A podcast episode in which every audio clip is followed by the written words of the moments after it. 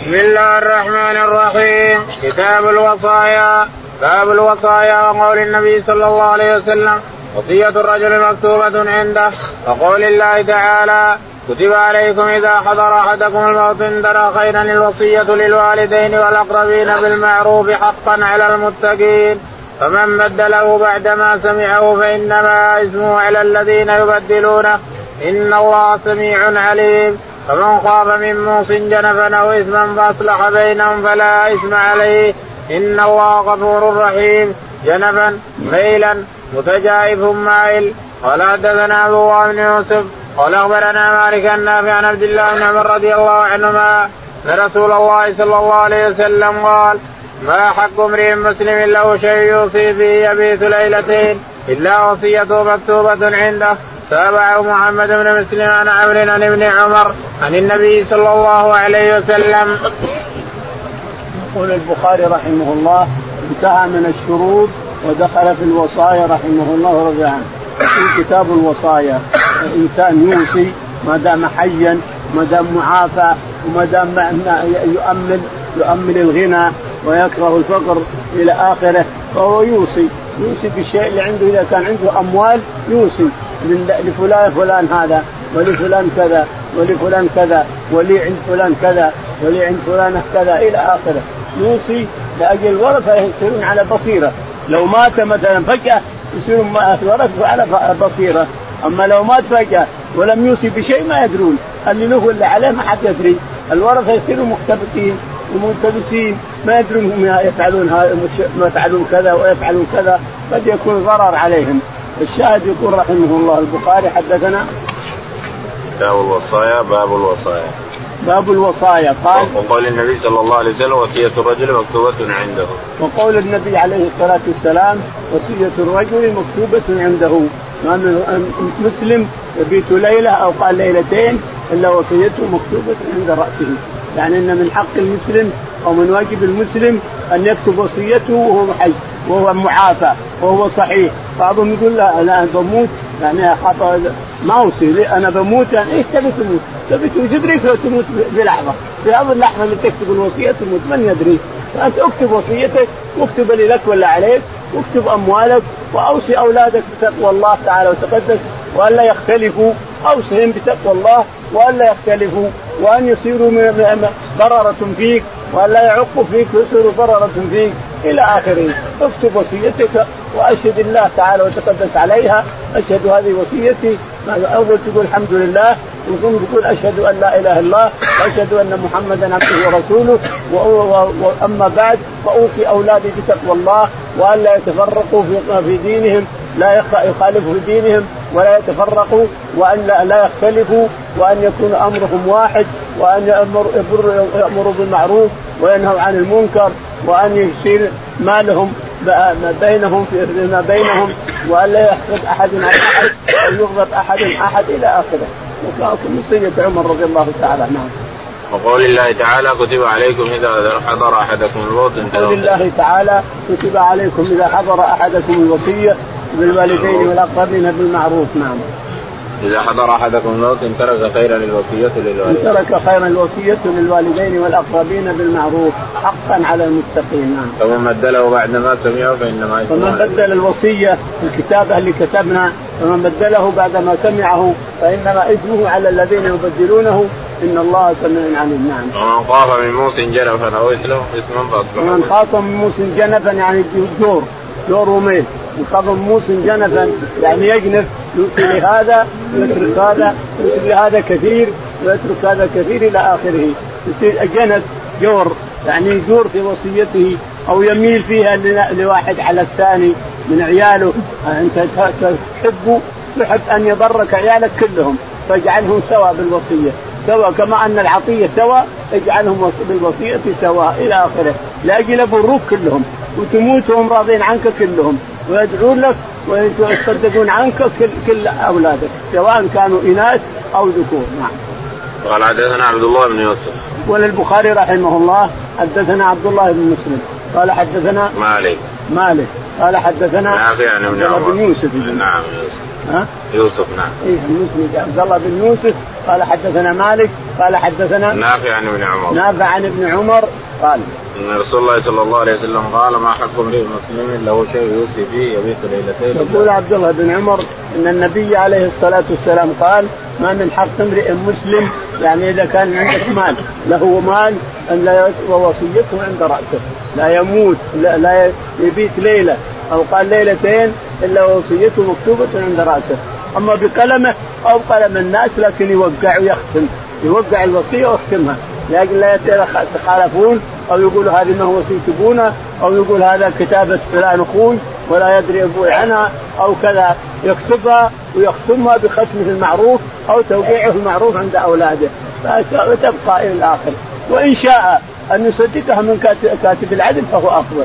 إن شاء أن تكون رسمية رسمية لا يمكن أن يختلف فيها أحد فليصدقها من كاتب العدل. أحد كتاب العدل من فضلك يا فلان ان هذه وصيتي ودي إنك تصدق عليها. فيصدق عليها. أحد كتاب العدل يصدق عليها ويختم بختمه تصير رسمية خلاص ما يقدر أحد ينكرها. ما يقدر من الورثة أحد ولا الناس اليوم عبيد درهم ودينار. الناس اليوم أهل درهم ودينار ما يعرف أبوه ولا أخوه ولا شيء. لا إذا وجد ورقة ما ورقه عادية قد ينكر يقول لا هذه ما وصيت أبوي وابوي ما وصف هذا واقسموا بين المال لكم شغل. أعطوني حقي ولا تعطوني حقي. لكن الاصاله مصدقة. من كاتب عدل من قاضي من قضاة المسلمين سواء كاتب العدل فإنها تصير رسمية ولا يقدر أحد ان ينكرها ولا يبدلها. قال تابعه محمد بن مسلم عن عمرو بن يقول تابعه محمد بن مسلم عن عمرو بن دينار عن ابن عمر. عن عمرو بن دينار عن ابن عمر. عن ابن عمر رضي الله تعالى عنه أن النبي عليه الصلاة والسلام قال ما من حق المسلم يبيت ليلة أو قال ليلتين إلا وصيته مكتوبة عند رأسه. قال رحمه الله حدثنا إبراهيم الحارث قال حدثنا يحيى بن أبي بكير قال حدثنا زهير بن معاوية الجعفي قال حدثنا أبو إسحاق عن عمرو بن الحارث ختن رسول الله صلى الله عليه وسلم أخي جويرية بنت الحارث رضي الله عنها قال ما ترك رسول الله صلى الله عليه وسلم عند موته درهما ولا دينارا ولا عبدا ولا امه ولا شيئا إلا بغلته البيضاء وسلاحه وردا جعلها صدقة. يقول البخاري رحمه الله حدثنا إبراهيم بن الحارث إبراهيم بن الحارث قال حدثنا يحيى بن أبي بكير يحيى بن أبي بكير قال حدثنا زهير بن معاوية. زهير بن معاوية قال عن أبي إسحاق. عن أبي إسحاق السبيعي قال عن عمرو بن الحارث. عن عمرو بن الحارث أخو جويرية زوجة الرسول عليه الصلاة والسلام الحارث المختلفيه قال قال ما ترك رسول الله صلى الله عليه وسلم عند موته درهما ولا دينار عمرو بن الحارث يقول ما ترك الرسول عليه الصلاة والسلام درهما ولا دينار. والنبي عليه الصلاة والسلام قال قبل موته نحن معاشر الأنبياء لا نورث. ما تركنا صدقة. ما يورثون. ما لهم ورث. ما هم مال. ما هو مال. يرى أن المال ما هو مال. مال المسلمين. ما تركنا فهو صدقة على المسلمين. ما, ما من نبي يموت إلا هو إلا هو إذا يقول ما ترك. ما ترك النبي مالا ولا درهم وإنما هو وصية بكتاب الله. الرسول أوصى بكتاب الله تعالى وتعالى نحن معاشر الأنبياء لا نورث. نحن معاشر الأنبياء لا نورث ما تركنا صدقة. وهذا الحديث واللي احتج أبو بكر الصديق رضي الله تعالى عنه على فاطمة بنت الرسول عليه الصلاة والسلام. قال يقول نحن معاشر الأنبياء لا نورث. ما تركنا صدقة. كل ما ترك الرسول فهو صدقة. لا لا ليس له مال خاص إنما هو صدقة. بيت مال المسلمين صدقة. فهو صدقة على المسلمين. معاشر الأنبياء لا نورث. نحن معاشر الأنبياء لا نورث. ما تركنا صدقه فكنا فاطمة ما رضيت رضي الله عنها وأرضاها. فبالمال من أبي بكر الصديق نعم. قال ما ترك رسول الله صلى الله عليه وسلم عند موت درهما ولا دينارا ولا عبدا ولا أمة ولا شيء إلا بغلته البيضاء هذا كلام عمرو بن الحارث أخو جويرة زوجة الرسول. ما ترك الرسول مالا ولا عبدا ولا درهما ولا شيئا يرجع إليه أو يؤخذ منه. إنما ترك بغلة اهداها لها المقوقس وحمارا يسمى بغله تسمى الدلدل وحمارا يسمى يعفور. هذا اهداه له المقوقس مع الجارية القبطية اللي استقرها عليه الصلاة والسلام. مارية القبطية وأهدى جاريتين. واحدة أعطاها أظن أنس بن مالك والثانية تسررها هو ومارية القبطية. الشاهد أن الرسول ما ترك دينارا ولا درهم قال ما ترك إلا الحمار والبغلة والحمار البغله راحت إلى أبي بكر الصديق نعم. وارضا جعلها صدقة. وارضا جعلها صدقة، ارضا اتته من خيبر جعلها صدقة على المسلمين كلها وهو حي قبل يموت عليه الصلاة والسلام. قال رحمه الله حدثنا يحيى حدثنا خلاد بن يحيى قال حدثنا مالك قال حدثنا طلحة بن مصرف قال سألت عبد الله بن أبي أوفى رضي الله عنهما هل كان النبي صلى الله عليه وسلم أوصى فقال لا فقلت كيف كتب على الناس الوصية؟ وامروا بالوصية. قال أوصى بكتاب الله. يقول البخاري رحمه الله حدثنا خلاد بن يحيى. خلاد بن يحيى قال حدثنا مالك بن مغول. مالك بن مغول قال قال عن طلحة بن مصرف. عن طلحة بن مصرف قال حدثنا قال سألت عبد الله بن أبي أوفى هل عبد الله بن أبي أوفى يسأل طلحة بن مصرف.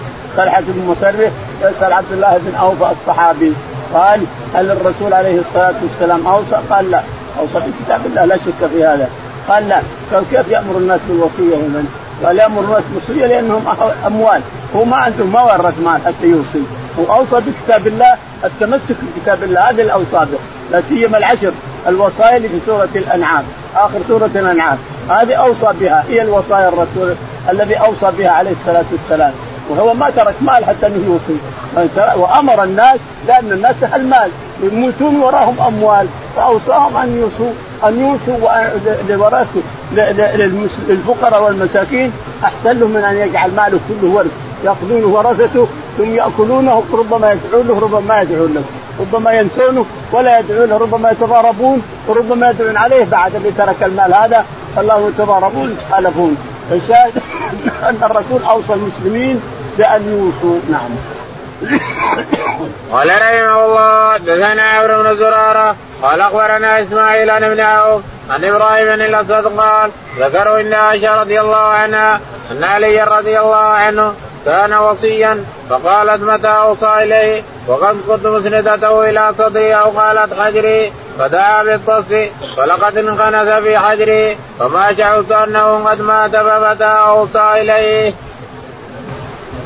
يقول البخاري رحمه الله حدثنا عمرو بن زرارة. عمرو بن زرارة قال حدثنا إسماعيل بن علي. إسماعيل بن علي قال عن ابن عون. عن ابن عون قال حدثنا إبراهيم بن يزيد. إبراهيم بن يزيد قال عن الأسود بن يزيد. عن الأسود بن يزيد قال قال ذكروا عند عائشة أن عليا كان وصيا. يقول الأسود إن الناس تذاكروا عند عائشة أن عليا كان وصي للرسول عليه الصلاة والسلام.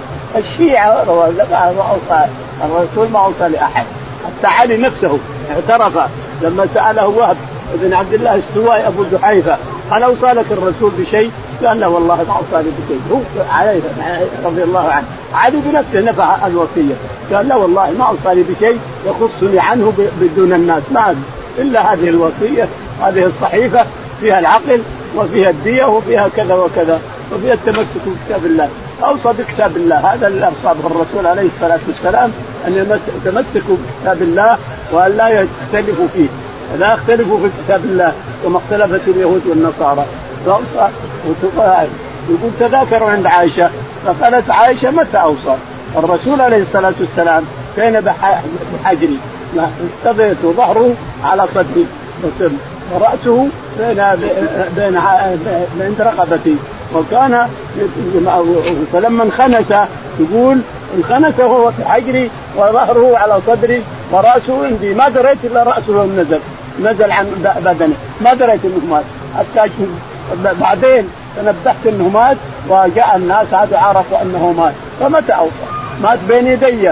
وله تسعة أيام وعشرة أيام مريض عندي. ولا خرج. ولا كتب كتاب.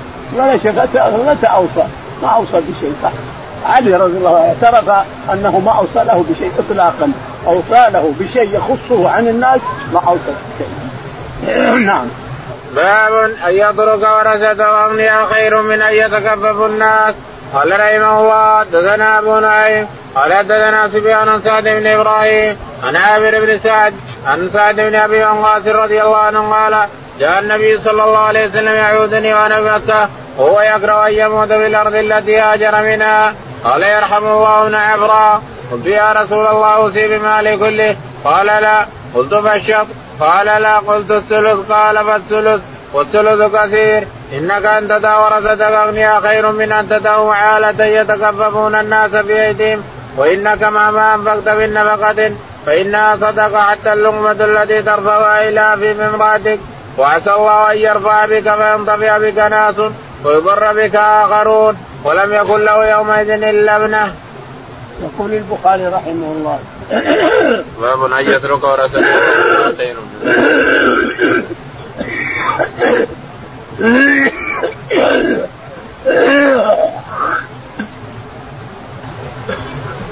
يقول البخاري رحمه الله باب أن يترك ورثته أغنياء خير من يتركهم عالة. يتكفوا يشحذون الناس. اترك المال لعيالك أحسن لك من أن تنفق المال قبل أن تموت ثم تخلي عيالك يتكفون يشحذون الناس. اترك عيالك ورثه اترك المال لعيالك يستغنون عن الناس. يقول البخاري حدثنا أبو نعيم. أبو نعيم قال حدثنا سفيان. نعم. سفيان.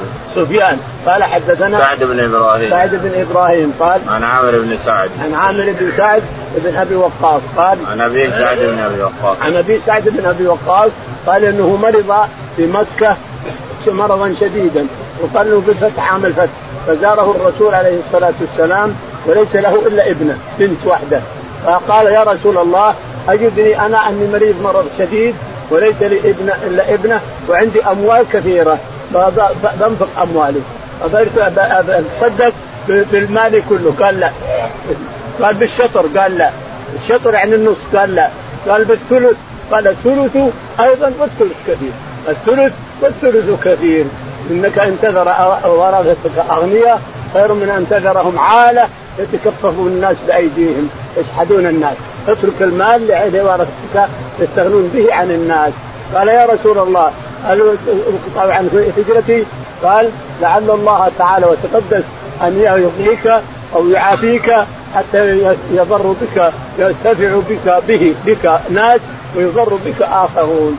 أحياه الله تعالى وتقدس وقاد الجيوش المسلمة إلى الفرس فتح الفرس فارس كلها رضي الله عنه وأرضاه.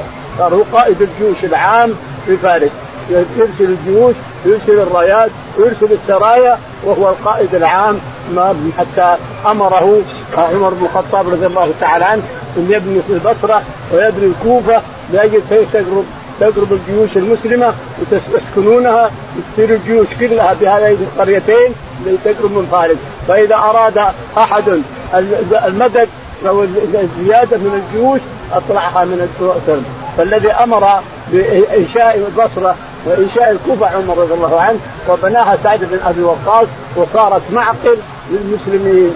تأتي الجيوش من اليمن ومن كل مكان ويرسلها عمر إلى الكوفة وإلى البصرة. فإذا احتاج قائد من القيود إلى الجيوش أو مدد أرسلت من الكوفة أو من البصرة لقربها من فارس إلى آخره والقائد العام سعد رضي الله تعالى عنه وأرضاه.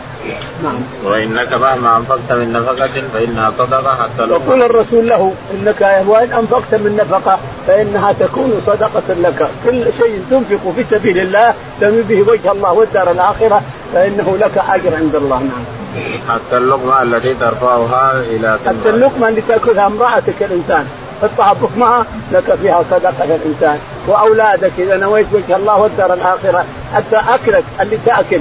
أنت وعيالك تنوي به وجه الله والدار الآخرة تؤجر عليه يجيبك الله عليه تعالى وتقدس. فإن ما نويت شيئا فهو مباح يصير مباح. لا خير ولا شر. لا عليك خير ولا لك شر. لكن إذا نويت وجه الله والدار الآخرة صار أجر عند الله كبير. حتى اللقمة التي تأكلها امرأتك لك فيها أجر تعالى الله وتقدس منه وفضل وكرم وجود على عباده الضعفاء المساكين. نعم. باب الوصية بالثلث. وقال الحسن لا يجوز للذمي وصية إلا الثلث. قال الله تعالى وأن احكم بينهم بما أنزل الله. قال رحمه الله دثنا قتيبة بن سعيد قال دثنا سفيان بن هشام بن عروان أبي أنا عن ابن عباس رضي الله عنهما قال لو غدا الناس إلى الربع لأن رسول الله صلى الله عليه وسلم قال الثلث والثلث كثير أو كبير. يقول البخاري رحمه الله حدثنا باب الوصية بالثلث. باب الوصية بالثلث. حدثنا وقال الحسن لا يجوز للذمي إلا وصيته وقال الحسن لا يجوز إيش؟ للذمي وصية إلا الثلث. لا يجوز للذمي وصية إلا الثلث. الذمي اللي دخل بلادنا بذمة. يبي يوصي أو بالثلث لأن الثلث ملكك الانسان ملك المسلم وملك الذمي. ملكك حي أو ميت. حي أو ميت. الثلث ملكك تصرف به وأنت حي أو تصرف به بعد موتك. أو أوصي به بعد موتك. هو ملكك الثلث وغيره لا. مع أنك لو ترجع إلى الربع أو الخمس كما قال أبو بكر يحب أن يوصي الناس بالخمس. لقوله تعالى واعلموا أن ما غنمتم شيء فأن لله خمسه. ما دام الله اختار لنفسه وللرسول ولفقراء بني هاشم بن المطلب الخمس فهو أفضل عند أبي بكر الصديق رضي الله عنه. من أفضل إن توصي بالخمس أفضل من الثلث. لأن الثلث ما ذكر في الكتاب ما ذكر في القرآن أنك توصي بالثلث. لكن الرسول أمر سعد بذلك وأقره عليه. وما أمر الرسول فهو عن الله تعالى وتقدس. نعم. قال حدثنا قتيبة بن سعيد. يقول البخاري حدثنا قتيبة بن سعيد قال حدثنا سفيان بن عيينة. سفيان بن عيينة قال حدثنا هشام بن عروة. هشام بن عروة عن أبيه. عن أبيه قال عن ابن عباس. عن ابن عباس رضي الله تعالى عنهما يقال إن هشام ان عروة أنه لم يروي عن ابن عباس حديث فأخرجه البخاري إلا هذا الحديث. يقال هذا. يقال إن عروة ما روى عن ابن عباس حديثا أخرجه البخاري إلا هذا الحديث. عن ابن عباس قال ابن عباس نعم. لو رد الناس إلى الربع رسول الله صلى الله عليه وسلم لو رد الناس ابن عباس يرى ابن عباس رضي الله عنه يرى أن الناس يردون إلى الربع أفضل لأنك تترك المال لعيالك الإنسان تترك المال لورثتك لأنك إذا جعلته وقت ثلث الثلث كثير ثلث المال كثير لكن اجعل الربع والباقي يتصرف بها أولادك وعيالك ينتفعون به. هذا رأي ابن عباس رضي الله عنه. أبو بكر يقول لا الخمس والباقي لعيالك. نعم. قال رحمه الله دثنا محمد بن إبراهيم قال حدثنا زكريا قال حدثنا مروان هاشم بن هاشم عن عامر بن سعد عن أبي رضي الله عنه قال مرضت فعادني النبي صلى الله عليه وسلم فقلت يا رسول الله ادعو الله الا يردني على عقبي؟ قال لعل الله يرفع بك وينفع بك ناسا قلت أريد أن أوصي وإنما علمنا قلت اوصي بالسن قلت اوصي بالنصف قال النصف كثير قلت فالثلث قال الثلث والثلث كثير أو كبير قال فاوصى الناس بالثلث وجاز ذلك لهم. يقول البخاري رحمه الله حدثنا محمد بن عبد الرحيم. محمد بن عبد الرحيم صاعقة قال حدثنا زكريا بن علي. زكريا قال حدثنا مروان. مروان قال حدثنا هاشم بن هاشم. هاشم بن هاشم قال عن عامر بن سعد. عن عامر بن سعد بن أبي وقاص قال قال سعد مرضت فقلت يا رسول الله الا يردني على عقبي. يقول سعد إنه مرض في مكة وزاره الرسول كما مرنا كما مرنا. لما زاره قال يا رسول الله إنه ليس له إلا بنت وله أموال كثيرة يريد أن يوصي بالشطر. قال لا. قال قال اوصي بالثلث قال الثلث والثلث كثير أيضا. الثلث كثير. يعني استكثره الرسول عليه الصلاة والسلام إنك أن تذر ورثتك أغنياء خير من أن تذرهم عاله يتكففون الناس ثم قال يا رسول الله قال اوقع عن هجرتي قال لا لعل الله تعالى وتقدس أن ينفع بك أناس ويضر ويضر بك آخرين نعم. قال فأوصى الناس بالثلث وجاز ذلك لهم. يقول فأوصى الناس تتابع الناس على وصية بالثلث وجاز ذلك على عند المسلمين كافة نعم. باب قول الموصي لوصيه. كأحد ولدي وما يجوز للوصي من الدعوى قال رحمه الله دثنا عبد الله بن مسلم عن مالك عن ابن شهاب عن عروة بن الزبير عن عائشة رضي الله عنها زوج النبي صلى الله عليه وسلم أنها قالت كان عتبة بن أبي وقاص عيد إلى أخي سعد بن أبي وقاص أن ابن وليدة سمع مني فاقبض إليك فلما كان عام الفتح أخذه سعد فقال ابن أخي قد عهد إلي فيه. فقال عبد بن زمعة فقال أخي وابن أمتي أبي ولد على فراشه فتساوقا إلى رسول الله صلى الله عليه وسلم فقال سعد يا رسول الله ابن أخي عهد إلي لي فيه؟ فقال عبد بن زمعة أخي وابن وليدة أبي فقال رسول الله صلى الله عليه وسلم هو لك يا عبد بن زمعة الولد للفراش لله للحجر ثم لقال للسوداء بنت زمعة تجري منه لما رأى من شبهه بعتبة فما رأى حتى لقي الله. يقول البخاري رحمه الله حدثنا. قال باب قول الموصي لوصيه تعالى قول الموصي لوصيه. اعتبر البخاري قصة عتبة مع سعد بن وقاص أنها وصية. البخاري رحمه الله اعتبر أن عتبة بن أبي وقاص وصى أخوه أخاه أن يأخذ ولده الذي استولده من وليده من وليدة الجمعة. عبده جارية يدخل عليها الناس وكل واحد يجامعها وتحمل وتوع منه الولد الولد لمين؟ فعتبة بن أبي وقاص أوصى سعد أن وليد الولد الذي جاءت به وليد السمعة أنه ولدي خذه فلما فتح الله مكة على الرسول عليه الصلاة والسلام جاء سعد إلى إلى إلى ولد إلى جمعه وقال أعطينا الولد اللي عندك فإن عطى اوصاني فرفض قال أنا وياك نتحاكم إلى الرسول. فاتوا إلى الرسول عليه الصلاة والسلام يتحاكمون. قال يا رسول الله عتبة اوصاني ان هذا الولد اللي ولد على من جارية جمعة من جارية ولد جمعة انه له فاريد ان اخذه. قال زمعه هذا ولد ابي وولد على فراشه. ولد ابي ولد على فراشه. فقال الرسول عليه الصلاة والسلام الولد للفراش وللعاهر الحجر. الولد للفراش ما دام تفرشها جارية له أو زوجة له فالولد للفراش وللعاهر الزاني له الحجر. العاهر الزاني الحجر. واحتجب منه يا سودة لما روى لما رأى من شبهه بعتبة. الولد شبهه بعتبة. كثير. فلهذا قال لسودة احتجبي لكن الحكم الشرعي حكم به عليه الصلاة والسلام أن الولد للفراش وللعاهر الهاجر ليش؟ صيانة للأنساب وحفظا للفروج صيانة للفروج وحفظا للأنساب. قال هذا حفظا حفظا للأنساب وصيانة للفروج لئلا تفضح المرأة. فالرسول عليه الصلاة والسلام قال الولد للفراش وللعاهر الحجر. صيانة للفروج حفظا للأنساب وصيانة للفروج لئلا تفتضح المسلمة إلى آخره. الشاهد أنه حكم به لزمعة وقال احتجب منه يا سودة لأنه رأى شبهه بعتبة بين واضح مرة. نعم. باب إذا أومى المريض برأسه إشارة بينة جازت. قال رحمه الله حدثنا حسان بن أبي عباد قال حدثنا أمام عن قتادة عن أنس رضي الله عنه أن يهوديا رد رأس جارية بين حجرين فقيل لا من فعل بك فلان أو فلان؟ حتى سمي اليهودي فأومأت برأسها فجيء به فلم يزل حتى اعترف. فأمر النبي صلى الله عليه وسلم فرد رأسه بالحجارة. يقول البخاري رحمه الله باب إذا أومع المريض أو المقتول أومع براس قتله فلان أو أن المريض قال هذا فلان لفلان كذا ولفلان كذا إلى آخره أو أو آخره.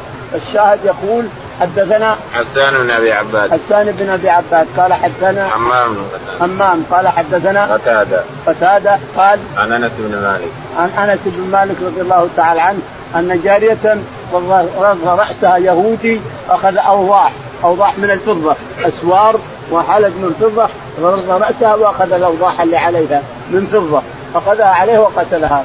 فسئلت من قتلك فلان؟ من اليهود؟ اللي قريب منها؟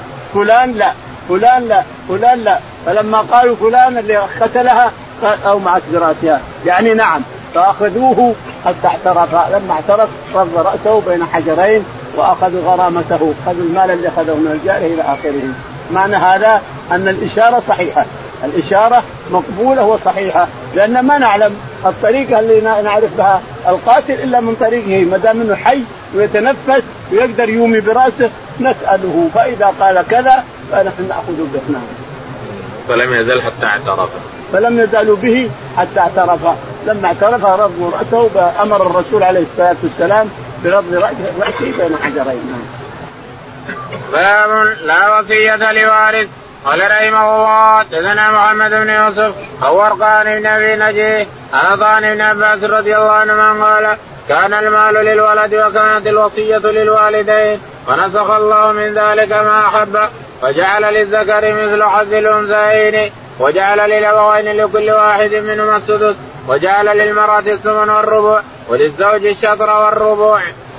يقول البخاري رحمه الله باب لا وصية لوارث لا وصية لوارث، الوارث اللي يرث من مالك الإنسان من أولادك أو بناتك لا توصي له، إذا اوصيت فهي باطل فالوصية باطلة. قال حدثنا محمد بن يوسف. يقول حدثنا محمد قال حدثنا ورقة ورقه قال حدثنا ابن أبي نجيح. ابن أبي نجيح عبد الله. قال حدثنا عطاء بن عباس. عطاء بن أبي رباح عن عطاء بن يسار يمكن.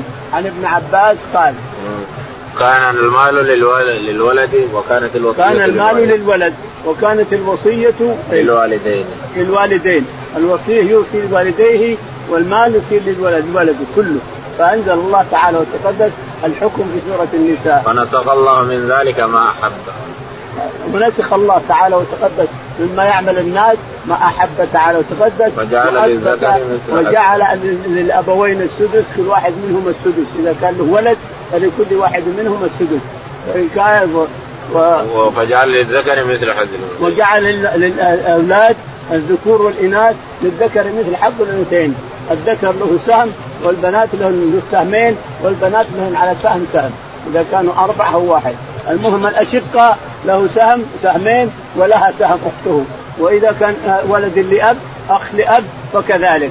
له سهمين ولش- أو الاخت سهم.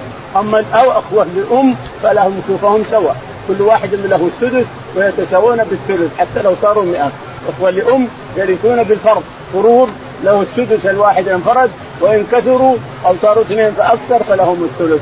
لا يزيد ولا ينقص الثلث نعم وجعل للمرأة الثمن والربع. وجعل للزوجة الثمن إذا كان له ولد والربع إذا لم يكن له ولد. وجعل للزوج الشطر يعني النصف إن لم يكن لها ولد. فإن كان لها ولد فله الربع إلى آخره. كل هذا فصله ربنا تعالى. وتقدس في سورة النساء تفصيلا واضح تعالى وتقدس ونحمده ونشكره على ذلك. نعم. صلى الله عليه اللهم اهدنا فيمن هديت وعافنا فيمن عافيت وتولنا فيمن توليت. اللهم توفنا مسلمين وألحقنا بالصالحين يا رب.